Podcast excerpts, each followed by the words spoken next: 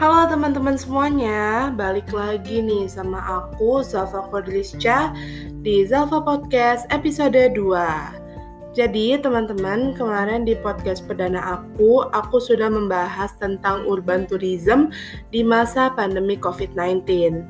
Nah, sekarang di episode kedua ini aku mau membawakan podcast dengan tema wisata yang pastinya nggak akan kalah seru dari podcast perdana aku, atau bahkan jauh lebih seru. Jadi stay tune terus untuk mendengarkan keseruan podcast aku pada hari ini.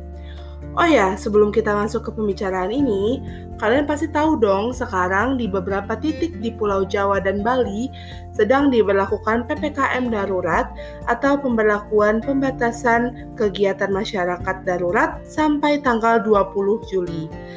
Ini karena memang kasus di Indonesia itu sedang tinggi-tingginya teman-teman. Karena kita kedatangan virus COVID varian baru yang berasal dari India, yaitu virus COVID varian Delta. Dan virus Delta ini amat sangat berbahaya teman-teman. Karena beberapa orang yang terjangkit positif COVID-19 varian Delta ini awalnya tuh tidak memiliki gejala tetapi setelah 3 sampai 4 hari uh, mereka akan mengalami keluhan yang bertambah parah setiap harinya. Dan virus ini juga lebih mudah dan cepat menular daripada varian virus corona lainnya.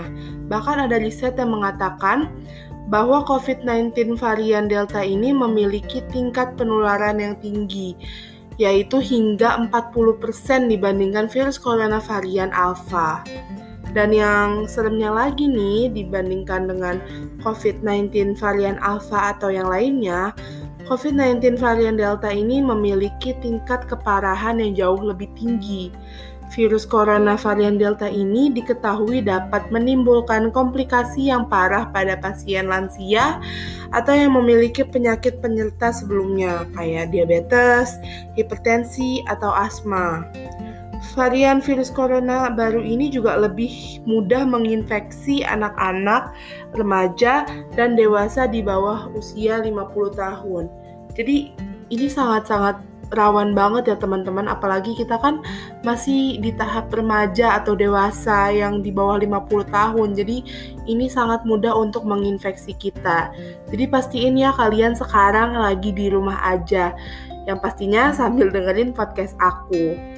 Dan kalau bisa sih tetap di rumah aja sampai tanggal 20. Dan abis tanggal 20 pun kalau emang teman-teman tidak ada kepentingan yang sangat mengharuskan teman-teman untuk pergi, mending tetap di rumah aja deh teman-teman. Kalaupun emang teman-teman harus banget pergi meninggalkan rumah, jangan lupa untuk menerapkan protokol kesehatan yang berlaku ya teman-teman. Dan jangan lupa sekarang harus double masking ya, karena sekarang tuh udah banyak diberitahukan pemerintah untuk melakukan double masking. Karena uh, menurut beberapa anggota medis menggunakan satu lapis masker medis aktivitasnya cuma sebesar 45% dan jika di double masking dengan masker kain keefektifannya akan bertambah hingga 75%. Jadi kalau bisa harus double masking ya. Tapi ingat ya teman-teman, untuk double masking itu yang layer pertama menggunakan masker medis dan layer kedua menggunakan masker kain. Jangan meng double menggunakan dua masker medis ya teman-teman karena menggunakan dua masker medis tidak uh, mempunyai sifat yang bagus gitu. Atau kalau emang teman-teman males double masking, teman-teman bisa pakai masker KN95 atau KF94 karena kedua masker tersebut tidak diperlukan untuk double masking karena tingkat keefektifannya sudah mencapai 95% itu wajib banget ya teman-teman terapin karena dengan teman-teman menerapkan protokol kesehatan tersebut itu sudah sangat membantu meringankan adanya penularan virus COVID-19. Oke teman-teman, hari ini sebenarnya podcast aku spesial banget nih. Karena podcast aku hari ini aku buat khusus untuk menemani teman-teman di masa PPKM darurat ini. Jadi kan pas banget nih pastinya teman-teman lagi bosen ya nggak sih? Di rumah aja cuma tidur makan main HP pasti pikirannya tuh pengen banget untuk berwisata kan? Nah makanya hari ini aku mau memberikan teman-teman rekomendasi wisata budaya yang pastinya dijamin dapat dijalani nanti saat COVID sudah mereda. Kalau kalian tanya kenapa sih aku milih merekomendasikannya wisata budaya padahal kan banyak wisata yang lain. Nah, yang pertama karena di podcast perdana aku, aku udah ada sedikit ngebahas tentang wisata yang modern. Jadi kali ini aku mau memberikan rekomendasi wisata yang kebalikan dari podcast pertama aku. Tapi yang pastinya wisata ini aku rekomendasikan ini nggak kalah seru sama wisata modern di episode sebelumnya. Jadi pengertian wisata budaya sendiri adalah kegiatan perjalanan yang dilakukan oleh seorang atau kelompok dengan mengunjungi tempat tertentu untuk tujuan rekreasi, pengembangan pribadi, atau mempelajari daya tarik budaya dengan memanfaatkan potensi budaya dari tempat yang dikunjungi tersebut. Nah, wisata budaya ini memiliki banyak unsur yang membuat wisatawan tertarik. Unsur-unsur kebudayaan tersebut adalah yang pertama ada bahasa. Wisatawan tentunya akan tertarik dengan bahasa di tempat yang mereka akan kunjungi. Contohnya di Indonesia. Di Indonesia sendiri memiliki 801 bahasa per tahun 2019. Banyak sekali kan bahasa yang ada di Indonesia. Nah, hal tersebut yang membuat uh, wisatawan akan tertarik untuk mengunjungi wisata-wisata budaya yang ada di Indonesia. Yang selanjutnya ada tradisi. Karena pastinya tradisi itu sangat kental dan berkaitan dengan budaya. Tradisi sendiri adalah kebiasaan yang diulang-ulang yang dilakukan secara terus-menerus karena dinilai bermanfaat bagi sekelompok orang sehingga kelompok orang tersebut melestarikannya.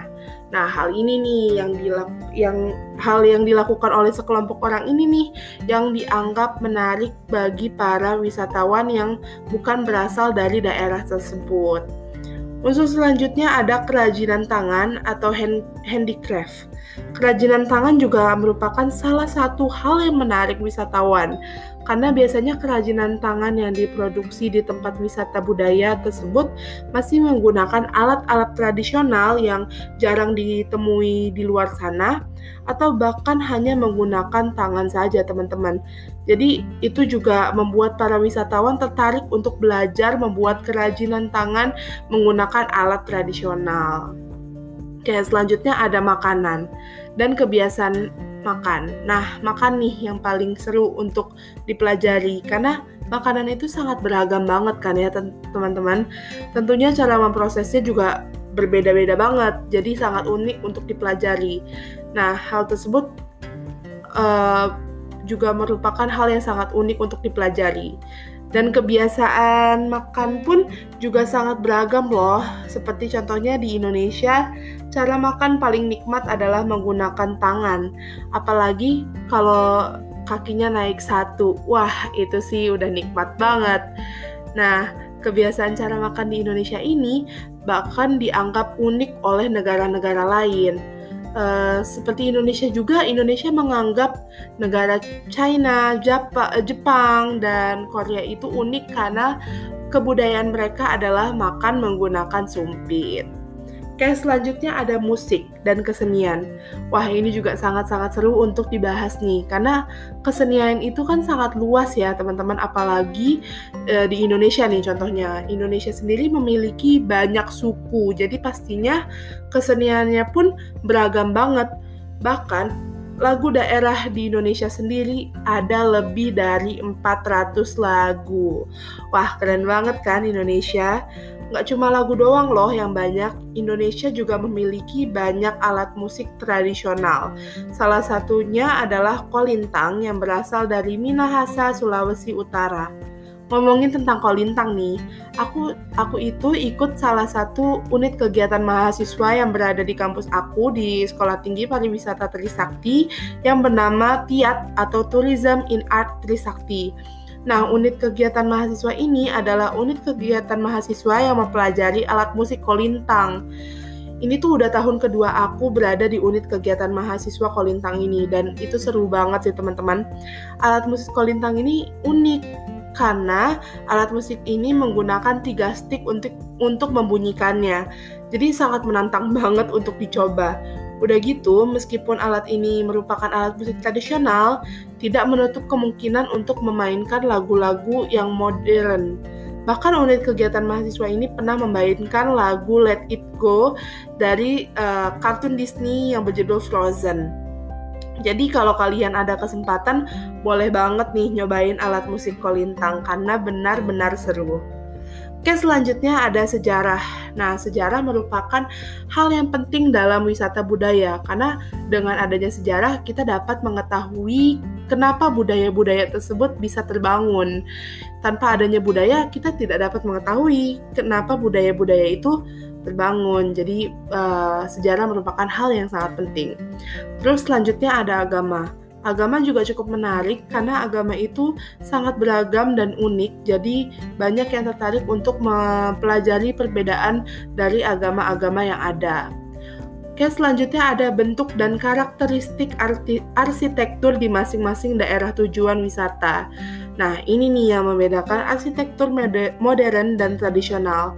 Kalau di wisata budaya ini, biasanya tempat wisata yang dikunjungi masih memiliki arsitektur yang tradisional. Contoh yang paling signifikan adalah rumah. Rumah-rumah tradisional ini nih yang membuat wisatawan tertarik. Dan yang, yang terakhir ada tata cara berpakaian penduduk setempat. Nah, ini juga salah satu hal yang paling unik. Biasanya kalau kita berwisata budaya, wisatawan akan ikut menggunakan pakaian tradisional yang ada di sana. Jadi kita akan merasakan seakan-akan kita adalah salah satu masyarakat di daerah tersebut. Oke, sekarang ini nih yang ditunggu-tunggu yaitu rekomendasi tempat wisata budaya yang paling menarik bagi aku. Tempat Tempat ini wajib banget kalian kunjungi kalau pandemi COVID-19 sudah mereda ya tentunya. Tempat wisata budaya ini adalah wisata budaya Tanah Toraja. Tanah Toraja sendiri merupakan salah satu kabupaten yang berada di Sulawesi Selatan Indonesia. Nah, kenapa sih aku memilih Tanah Toraja sebagai destinasi yang aku re rekomendasiin? Nah, karena menurut aku semua unsur yang tadi udah aku bahas sebelumnya itu semua masuk ke dalam kebudayaan di Tanah Toraja. Keragaman budaya di sini di Tanah Toraja akan membuat wisatawan berdecak kagum. Seperti contohnya Londa. Londa merupakan salah satu objek wisata favorit di Tanah Toraja. Objek wisata ini merupakan sebuah makam yang terletak di sebuah tebing batu. Di tebing batu tersebut terdapat gua-gua yang berfungsi sebagai makam. Di gua tersebut terdapat peti mati dan jenazah tulang maupun tengkorak yang berusia, lebih dari ratusan tahun. Selain itu, ketika berkunjung ke Londa, wisatawan juga akan disuguhkan dengan penampakan patung yang berjajar di bibir tebing batu. Patung-patung ini sering disebut tau-tau oleh masyarakat setempat. Patung tersebut tidak lain merupakan patung dari jenazah yang dimakamkan di Londa. Selain pemakaman, pengunjung juga dapat melihat rumah adat Tongkonan yang menjadi kebangsa, kebanggaan masyarakat Toraja. Rumah adat ini tidak lain merupakan tempat penyimpanan sementara jenazah sebelum dimakamkan. Mereka yang mempunyai derajat atau kedudukan di masyarakat akan memperoleh tempat yang tinggi pula di pemakaman. Demikian pula dengan masyarakat biasa. Mereka biasanya dimakamkan di barisan yang lebih rendah. Dalam adat Toraja, ketika seorang meninggal, akan diadakan upacara adat bernama uh, Rambu Solo. Upacara ini merupakan upacara penghormatan kepada jenazah sebelum dimakamkan. Upacara ini akan dilakukan ketika seluruh anggota keluarga dari yang bersangkutan telah lengkap. Selain itu, biaya untuk melakukan upacara ini juga cukup besar loh karena harus menyembelih kerbau dalam prosesinya. Kadang karena alasan keuangan yang belum cukup, untuk upacara, jenazah akan disimpan terlebih dahulu selama bertahun-tahun di rumah adat Tongkonan. Nah, ini dia nih menunjukkan bahwa masyarakat Toraja memang sangat menjaga tradisinya. Oke, gimana teman-teman? Tertarik nggak untuk mendatangi Tanah Toraja? Kalau aku sih tertarik banget. Kalau nanti pandemik udah berakhir, kayaknya bakal seru banget sih untuk mengunjungi Tanah Toraja.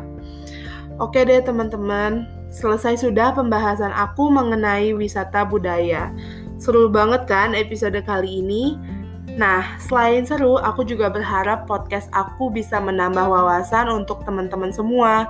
Dan tentunya semoga podcast aku kali ini dapat menghibur kesenggangan waktu teman-teman di masa PPKM darurat ini. Terima kasih banyak ya teman-teman yang sudah mendengarkan podcast aku dari awal sampai akhir. Stay healthy and see you in my next podcast. Bye bye.